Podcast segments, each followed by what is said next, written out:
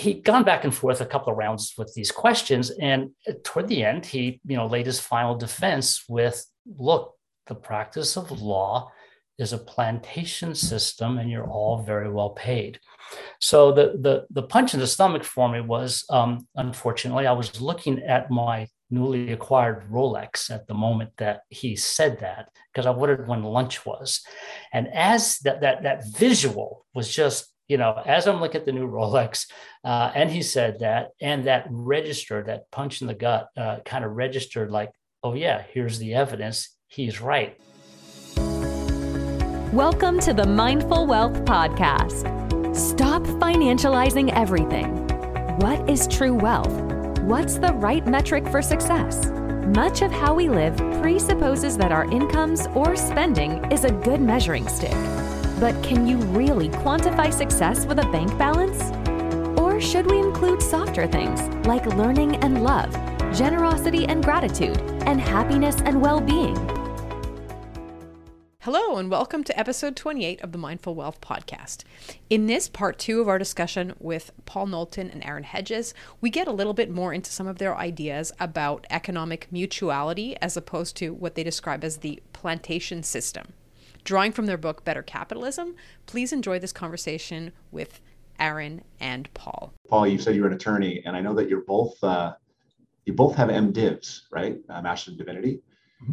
And Paul, in the book, you explain a moment in your career, your early uh, moment in your legal career when you were an associate and a partner at your law firm explained mm-hmm. this is a plantation system. First, ugly term, full stop.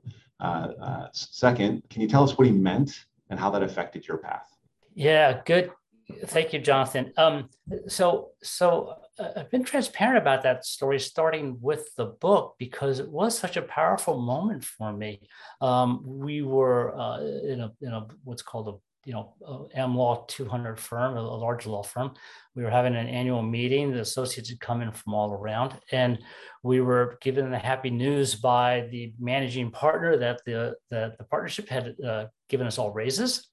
And anybody who spent a few minutes in a law firm or other, maybe a CPA firm, uh, after your billable hours, oh, I'm sorry, after your uh, salary gets increased, you know your billable hour requirements are going to get increased. So um, a number of associates, those who were, were there mostly long before I was, uh, started to raise hands, right? It's like, you know, thank you for the salary. We really don't want the additional income. You can keep it. We'd like to not increase our hours. We're already putting in 1,800 or so hours, and that's billable hours. To get 1,800 billable hours out, you got to put in 21 or 2,200 hours. So that's literally the 80 to 100 hour uh, uh um, a week, uh, uh, an hour a week. So he'd gone back and forth a couple of rounds with these questions and toward the end he you know laid his final defense with look the practice of law is a plantation system and you're all very well paid. So the the, the punch in the stomach for me was um, unfortunately i was looking at my newly acquired rolex at the moment that he said that because i wondered when lunch was. And as that that that visual was just you know, as I'm looking at the new Rolex, uh, and he said that, and that registered, that punch in the gut, uh, kind of registered like, oh yeah, here's the evidence. He's right, and and and I had the sense right then, Jonathan, that he and and Terry, he was not talking about the American slavery system. He was not talking about that offense. This was something bigger. I didn't understand at the moment, but it was something bigger. This was a smart attorney. I knew him to be very well read. Um, he is a corporate attorney um, and, and, and just a smart guy, but that's not what he meant. He meant something bigger. And that, so that led me into un, kind of unpacking over the years. What did he mean by that? And then I came to understand this is a short term for just exploitation at sort of every level. So you can you can have a plantation system where you're you're literally abusing the land or the minerals, the uh, the, the crops, uh, the people, any any way you want to kind of couch uh, an economically abusive system is how we're framing this partnership economics. Yeah, yeah. So that was quite a, a punch in the nose at the you know and, and, and, gut at the same time. It was that is what led us to that, and that also then you know obviously was the was the what we incorporated in the title of the book, and then we unpack that so that people don't think that this was a, a race-based uh, issue or a race-based kind of consideration. It wasn't. In fact, uh, I'm first-generation Cuban, um, and and I was probably one of the, though there were a few other potentially minorities in that group. We were all pretty much lily white. I mean, that was not, you know, so so that was helped me also understand that this concept of plantation economics that is universal. Uh, it really is. Right, and and even those who may appear to be like at the top of the ladder, mean an attorney, right, is a that's a high end professional. People who are admired, you know, that's how deep it goes, right? That's that's what Paul's story always makes me think of. You know, even even there, we think of this elevated, lofty spot. This exploitative mindset, you know, is, is so pervasive. You know, in, in a way too, if there can be some sympathy for this particular partner, uh, he's trapped in that system also. He had other people at the partnership table, which he may or may not have agreed with. I don't know, but he's the one who got to deliver the message, and he's the one who got to get the pushback from the associates. And um, so, so I think we're all trapped, whether we recognize it or not. We're, we're all trapped in this system uh, until we can pull ourselves out. I think the image of you looking at your Rolex, waiting for lunch, when you get the get that message, sort of sums that up. We are all trapped in this exploitative system. My my little, you know, my little handcuff right there. Yes. Yeah. Mm-hmm. Go ahead, Terry. Um. Okay. So if now we're gonna shift gears a little bit, and you know, I think you've laid out for us, um, you know, the idea of mutual benefit and uh, plantation economics. And then you kind of move to talk about the form you would like to transition out of, what we're moving towards. Could you maybe define that for us briefly and tell us about the t- basic tenets of partnership economics? Sure. Yeah. I mean, one way we sum it up is, um, you know, that the ethic is to, well, in a corporate sense, to sustain profitability for all stakeholders. Um, it's a pretty short definition, but every word kind of counts. You know, sustain profitability, yes, profitable, and for all stakeholders. And so, it doesn't have to be at odds with the Friedman thing we've talked about, but it does at least have a different emphasis on, uh, you know, it's not maximizing, right, but sustaining profitability um, for all stakeholders. So that we could unpack that more, but in a in a corporate sense, in a nutshell, that's that's how we would articulate a partnership corporate ethic and, and coupled with that is this both and perspective of interest. So it's not my interest solely, and it's not your interest solely. It's not the distorted Ayn Rand view, and it's not the distorted Jesus view. It's self and other. So I need to have, uh, really ideally, if we want to think about a Adam Smith's construct of the impartial spectator. It's that person standing off to the side as you and I negotiate a deal, and how is that person viewing our negotiation? Uh, is everyone in a better position when that deal's over, or is one side clearly, you know, uh, overweighted? Right? Is one side clearly at advantage and the other's at a disadvantage? We we want to see this shift in thinking. We want to see this shift in theological thinking um, because from that perspective from our theology from our philosophy you know everything flows right? Our our our, our words our actions and the consequences thereof. It and so that that partnership economics hopefully we we think the word's clear enough but i need to have my my need in mind and i really do need to have the other person's need in mind. Hopefully both people are transparent enough that we can have that open dialogue uh, about needs and interests and, and how we can mutually benefit each other. Um, that will take some time, right? That's an individual challenge, uh, person to person, about being transparent. Um, and, and, trust, that's a big word these days in leadership and management, right? And, and trust at all different levels of the organization. Uh, we offer a little litmus test in, in the book. It's, it's um, uh, three pieces, uh, th- th- three elements of our litmus test for trust. Is the other person uh, transparent? Do they typically make good decisions? Most days, most of the time. And uh, do they have my interest at heart? They don't have to agree with me. Eventually, they don't have to do, make a deal with me, right? They don't have to deal with me if they, they don't want to. But if we're going to deal with each other, do they at least have my interest at heart? or do they have a cannibalist lust to steal a line from Rand? We want to help change that ethic. So that's that leads us to the plantation model. Mm-hmm. Sorry, but, away from the plantation model. Away from, uh, yeah, away. yeah.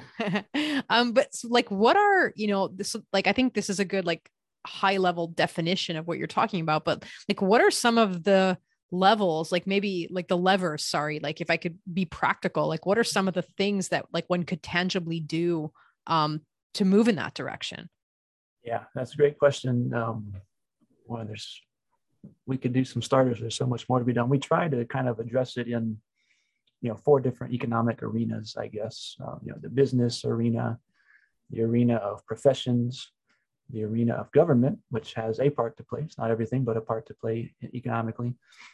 And then culturally, um, you know, all these things bear on how economics happen.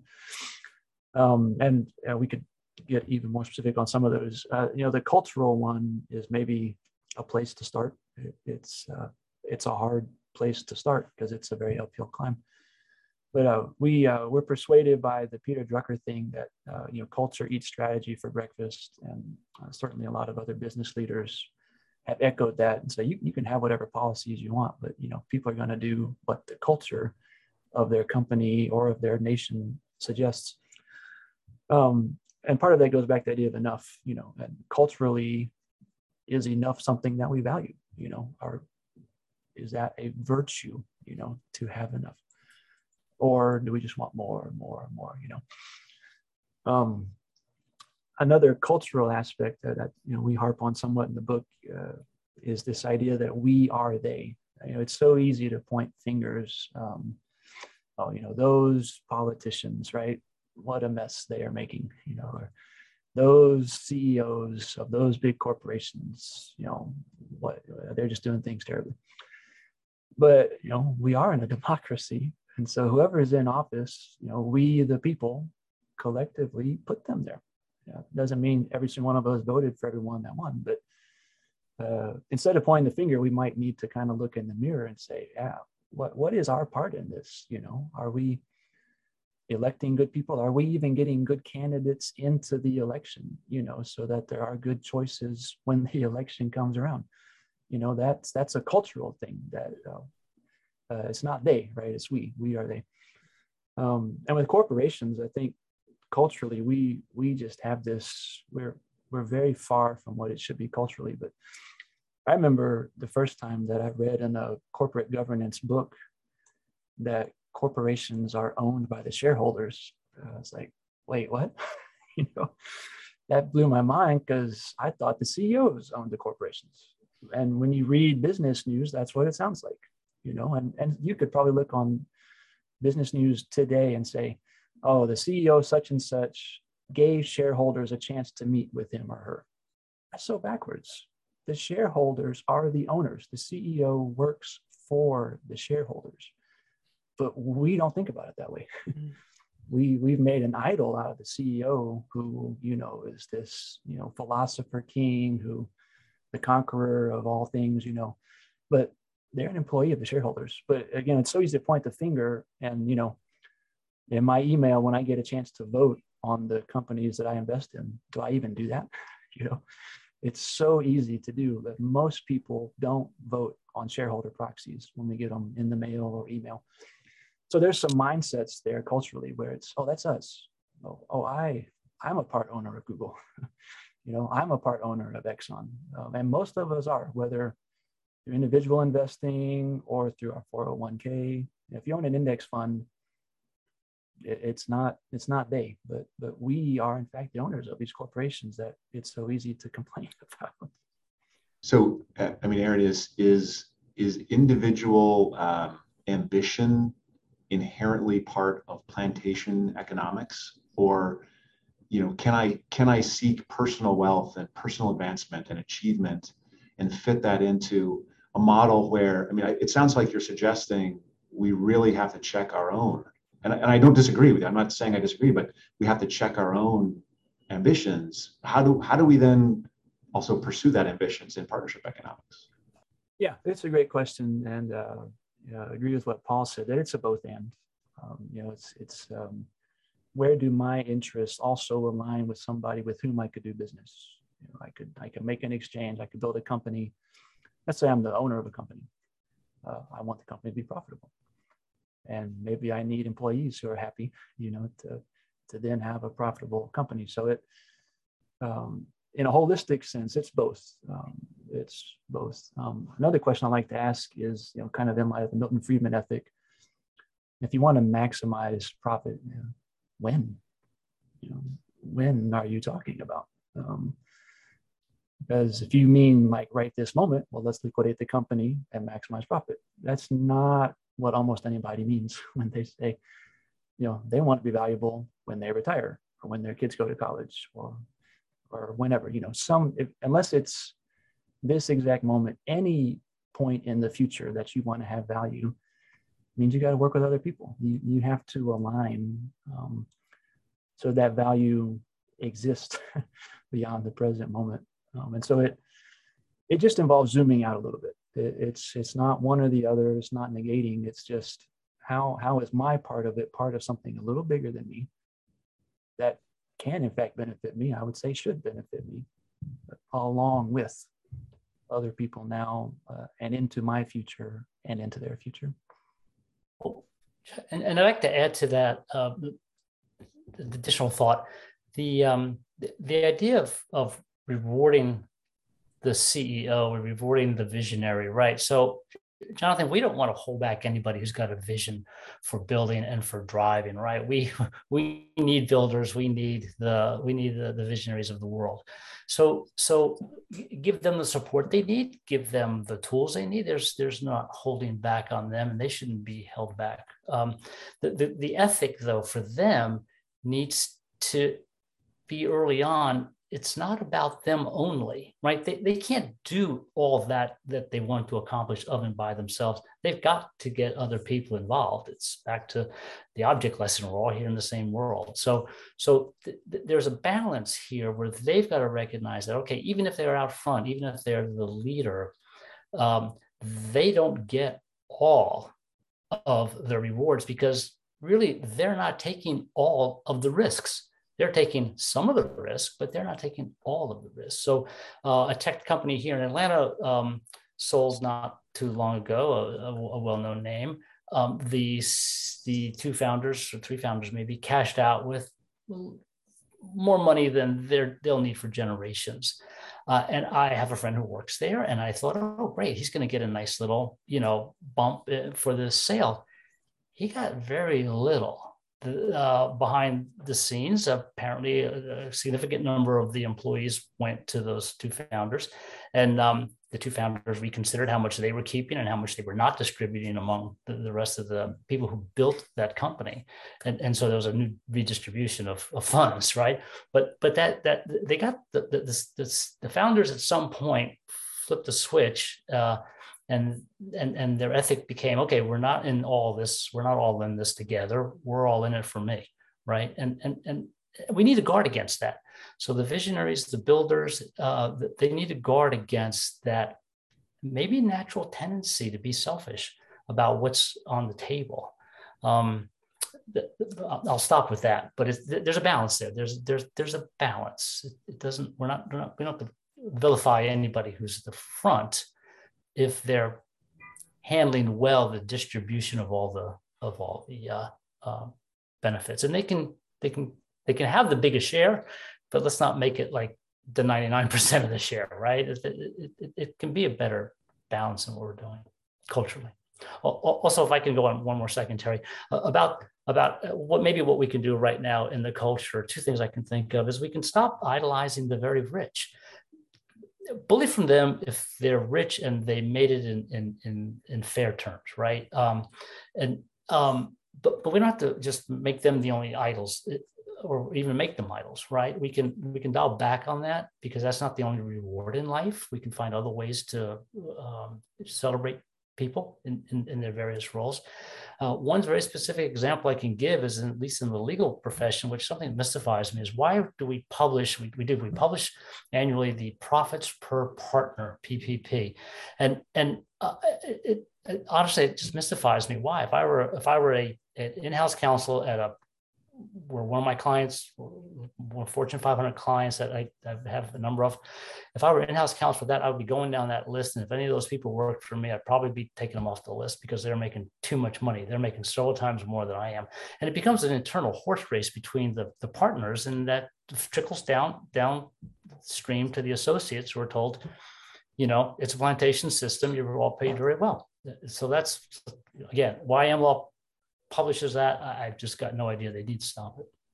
Yeah, I mean, I'm curious. I'm I'm going to try to um, reframe something that uh, we actually just had on a, on a previous episode very recently by um uh I'm going to try to do this, but I'm sure I'm going to have trouble doing with it.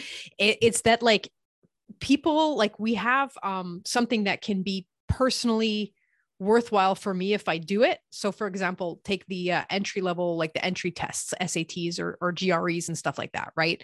Like, there's this whole industry of people sitting at home preparing for those tests, and the system rewards those who spend an incredible amount of time preparing for it.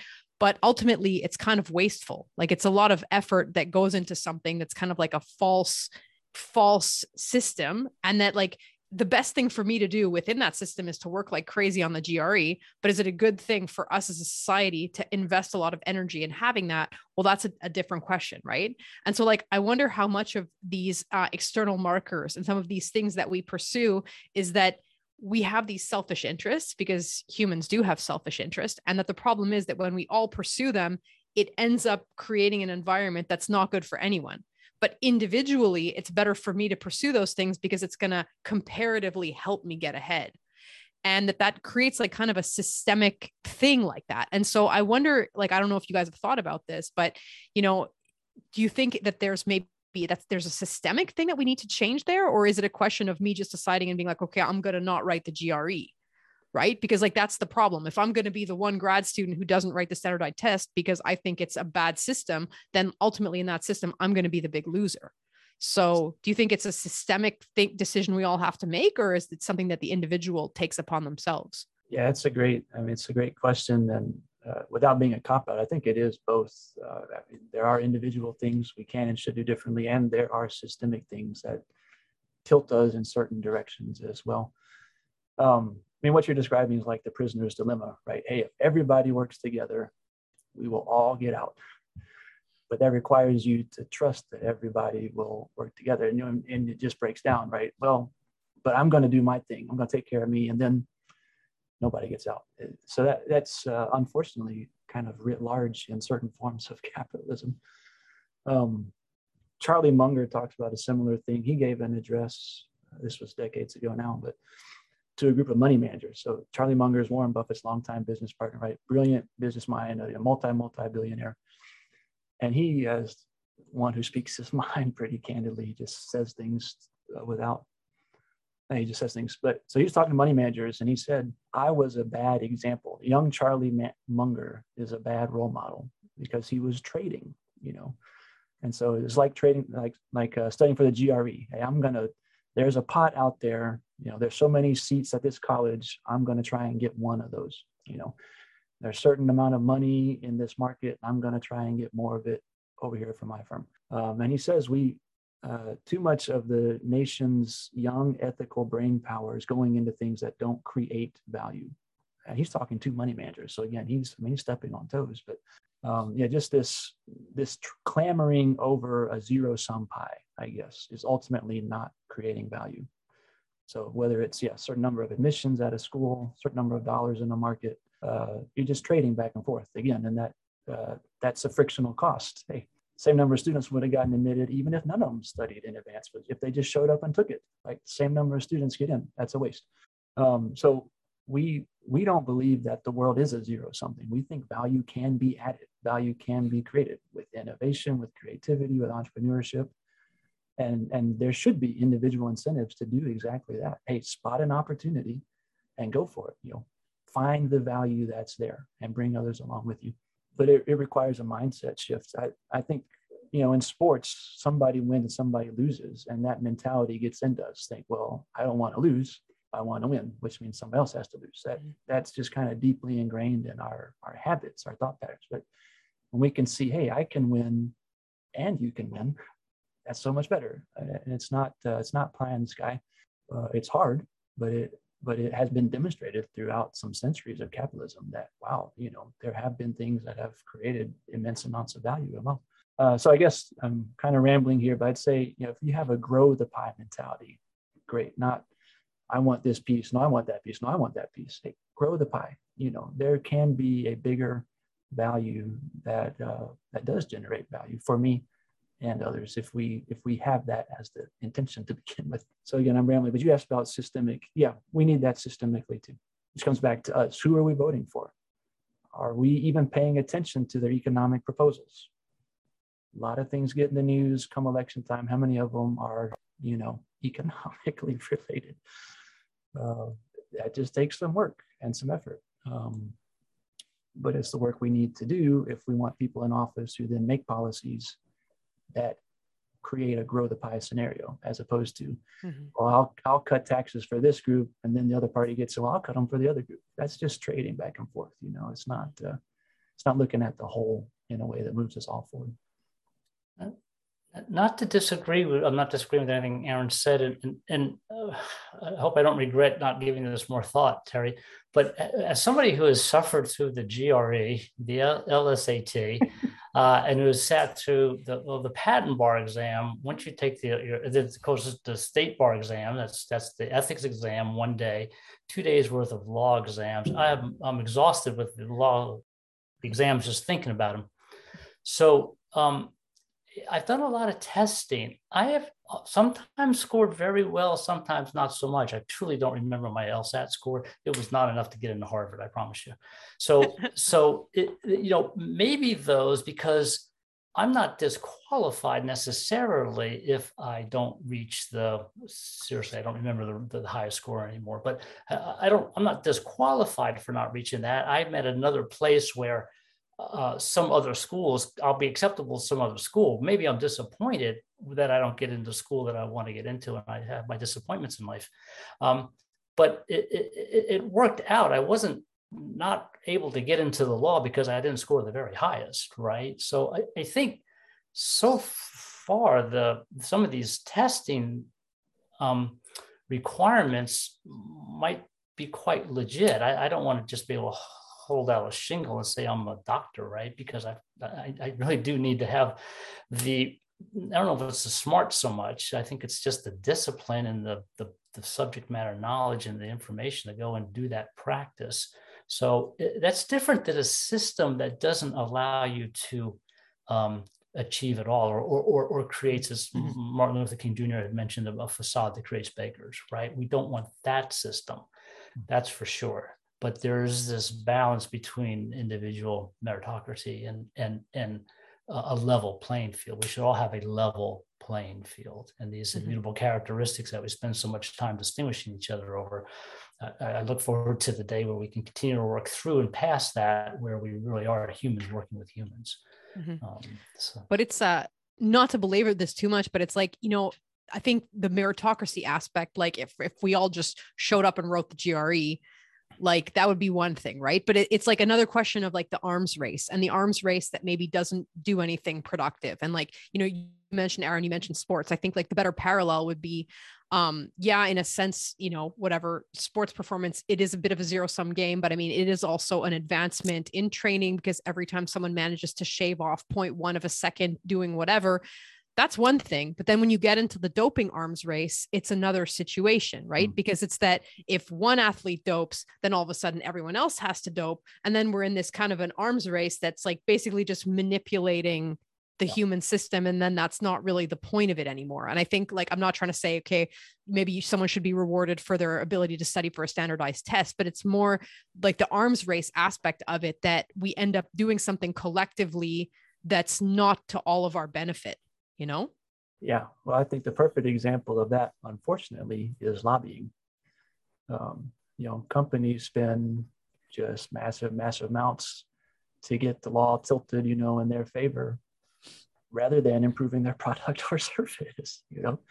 It is not creating new value. It's just trying to, you know, tilt things in their favor. Um, that's a hard one to unwind uh, it's like uh, asking turkeys to vote for Thanksgiving, but that is unfortunately an example of oh, think what could be done with all those funds, you know, if we actually innovated, you know, and, and competed rather than lobbied. Sorry, Terry, that you like that. that I love it. Man, the turkeys, that was just too good. yeah, I wish that's not original to me. I think uh, Luigi Zingales is an economist, but I do love that line. I'm going to reuse that for sure. so I, I, I want to actually uh, uh, tug on something specific within the the company section of uh, the third section of the book. Okay, it, it seems like there's this idea, this conception of enough that we've talked about a couple times here uh, for the individual, right? You, you apply that same conception of enough to a company. And that might work if it's, you know, if it's a sole proprietorship or a partnership um, or a small corporation with very well-known, you know, shareholders.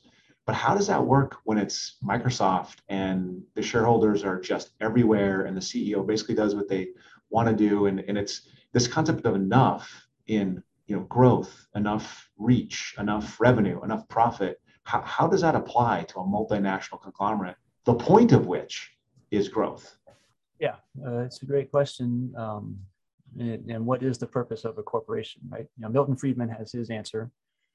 Um, and we don't have to chase all the legal trails but that you know that's not like codified in law what milton friedman said. It's just common practice. It's very possible that shareholders could say, hey, we want our company to accomplish, you know, certain ends, financial or non-financial. Um, there have been, you know, signs of hope here recently. May have read some news like Exxon Mobil Corporation. They got new people on the board, um, you know, who are at least going to let the shareholders vote on proposed reports on an advisory basis about environmental impacts. This is what shareholder proposals look like these days. Um, but um, I mean, that's a huge company, but there was enough of a concerted effort from the distributed owners of shareholders to say, hey, we, we want this company that we do in fact own to at least think about these things. Um, it's harder when ownership is that distributed, but uh, it is possible that those things can happen. This might be heresy, um, Jonathan, but it, it is uh, endless growth is a fallacy. It, it's either it's been said if you think endless growth is a possibility, you're either an economist or a madman. And and and it's you know yeah we we want growth for sure, but just like I don't want to just do nothing but eat all day long and become so incapacitated by the extra weight that I can't function, right? It's just maybe it's a, too rough of an analogy, but we don't have to just continually grow for the sake of growth. Um, at, at, some point, there are limits, and then we've seen it through history where the limits usually start to fracture from within, right? And things just break apart. So I, I think we can come to an understanding that we can have enough even in the largest of corporations. Uh, to our to our illustration and Aaron's point earlier, we suggested uh, we offer a six month um, um, uh, reserves, right? Uh, capital reserves should so even if you lost 50% of all revenue, you could still last an entire year with a 50% of reserves in place. And I, I think for the most part, COVID didn't even take us out that long, right? We yes, the world did stop. We we absolutely had to figure out what to happen. But for those people who had reserves of six months or so, they they they survived. You know, for uh, anecdotally, from what I have understood and what I see, um, some have taken a little bit longer. But you don't need these enormous numbers and amounts of money that we think we need. It it it is a, a great deal. You know, being unfettered, right? So I, I, don't want to throw the word greed at anybody, uh, and I'm not, but it's just this idea of having unfettered growth uh, or growth for the sake of growth. I think that's probably unhealthy for us, and we see it in metrics that we don't necessarily measure. But I just got off a committee call uh, with the State Bar of Georgia, where I'm a member of the Attorney Wellness Committee, and we are have a strong effort to help our 50,000 members in the state of Georgia to step back from substance abuse of all kinds. We've had a number of suicides in the state uh, bar association. That's one of the things that aren't being measured is the wellness or well-being of of the people in the marketplace, whether that's memberships in an organization or the consumer. You know, how are economics affecting these kinds of things? And and and the pressures of our profession affect us in ways that um, um, growth that we're all searching for uh, hurts. Hopefully, I said that clearly enough, but or concisely. But but but we've we've got to we've got to measure ourselves. It's um, yeah, throttling ourselves. There are there are different kinds of corporations too. Um, you know, there are there's the scale and sell, as you said, Jonathan. You know, there's a place for that venture capital and startups. There are also corporations who you know they want to pay a great dividend and they want to pay it very reliably, very consistently and their investors want them to pay it very reliably. They, you know, they're not going to grow 30% a year and they don't want to. That, that's not even what they desire to do at this point in their company's life cycle. And so, you know, just knowing that there are different kinds of corporations, there can be different phases in a corporate life cycle and different investors for those different phases is all I think part of where just the yeah the whole view is important.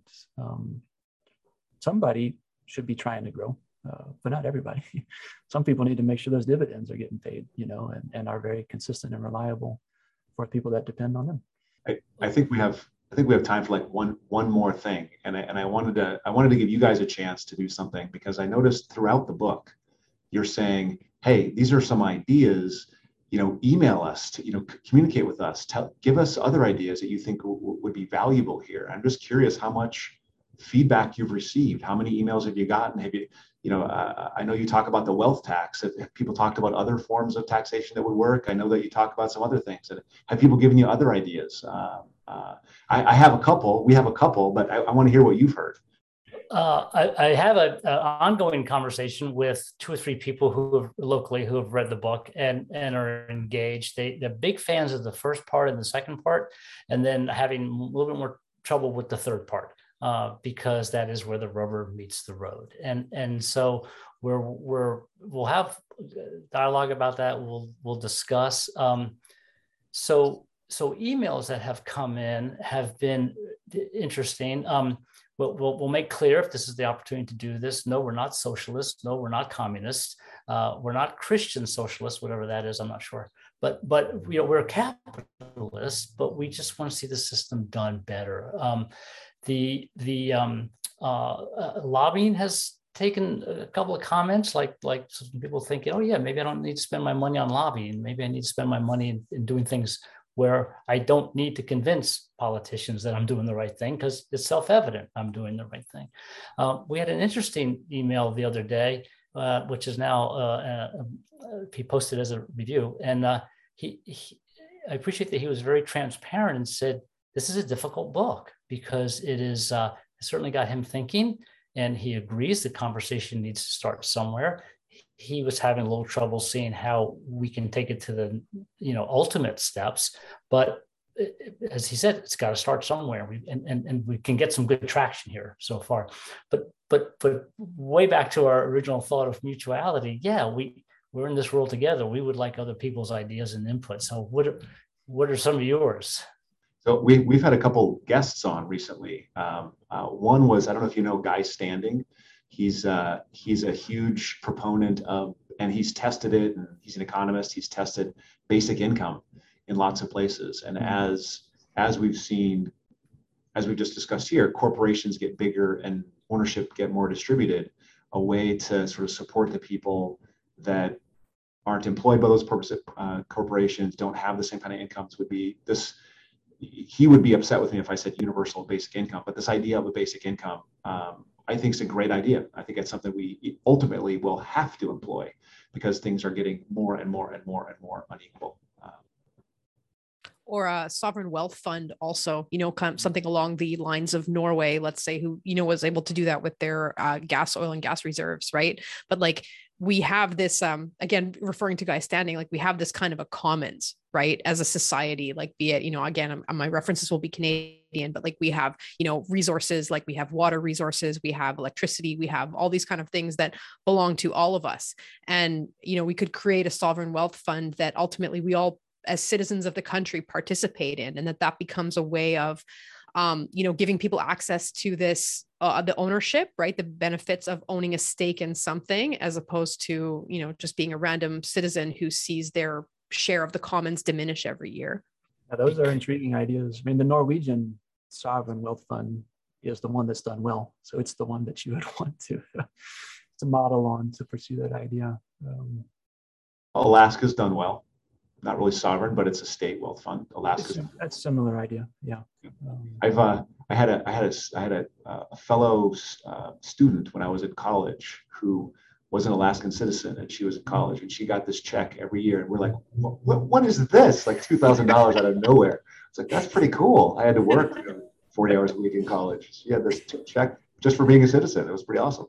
Uh, I'm attracted to the idea, Terry, just speaking personally, but because none of us had anything to do with the creation of that water, the timber, the minerals, or anything else. Again, or not again, but we step into a ready made world. We did not create any of this. It is the divine creation that is here. We're able to take a part of it. So, what gives me a right, or my ancestors a right, to you know lay out four corners and say this is mine? Right? Yes, I get it. It was the bigger gun, um, but but we can step. We should step back from that, and we should say, okay, this is here. This was this is ours. This is uniformly ours. How do we share it? Again, because I did not I, I, was not here to create, none of us were to, to create that, that silver or that gold or, or that. If I, that's different than maybe, maybe that's different if I've created a law firm and I'm, you know, risked and I should get my percentage of the profits out of that. Uh, that's maybe the little thing I've created. Again, other people are helping me do it, but I'm attracted to that sovereign wealth fund idea. I noticed neither one of you touched basic income. Uh oh, I might I might have hit a third. Oh, There's so much to cover. We've just started. I know, right? yeah, yeah. Not not an unattractive idea. What if that were one of the metrics by which corporations counted their numbers? Right. These are how many families we've helped out of either stay out of poverty or or uh, you know whatever, uh, however that measure wants to go. But yeah, that could be a, that could be a, something to do with their money. Yep yeah, I, for uh, corporations or or or for even societies as a whole. Um, I guess I'm thinking about those two things together. You know, a sovereign wealth fund done well that would support a basic income. Maybe that's where you're going with that too. Yeah. Yeah. You know, yeah, yeah, it's a really intriguing way to look at a bigger picture, right? And, and in the cases we've named here, Norway, oil and gas money, Alaska, oil and gas money out of a, a crisis, right? But um, seeing ahead, right? Hey, this won't last forever. So what's going to make it yeah. valuable, you know, for for a long time to come is, is certainly a partnership way to think. So I, yeah, I'm intrigued by those ideas. And there's there's so many more, uh, you know, and and we just we're out of we're out of time today. Uh, but this has been a wonderful conversation, Aaron, Paul. Thank you for coming on. Um, I really appreciate your your your presence and your answering some some questions and actually disagreeing some. I, I think that's positive it is. We are we are friendly adversaries.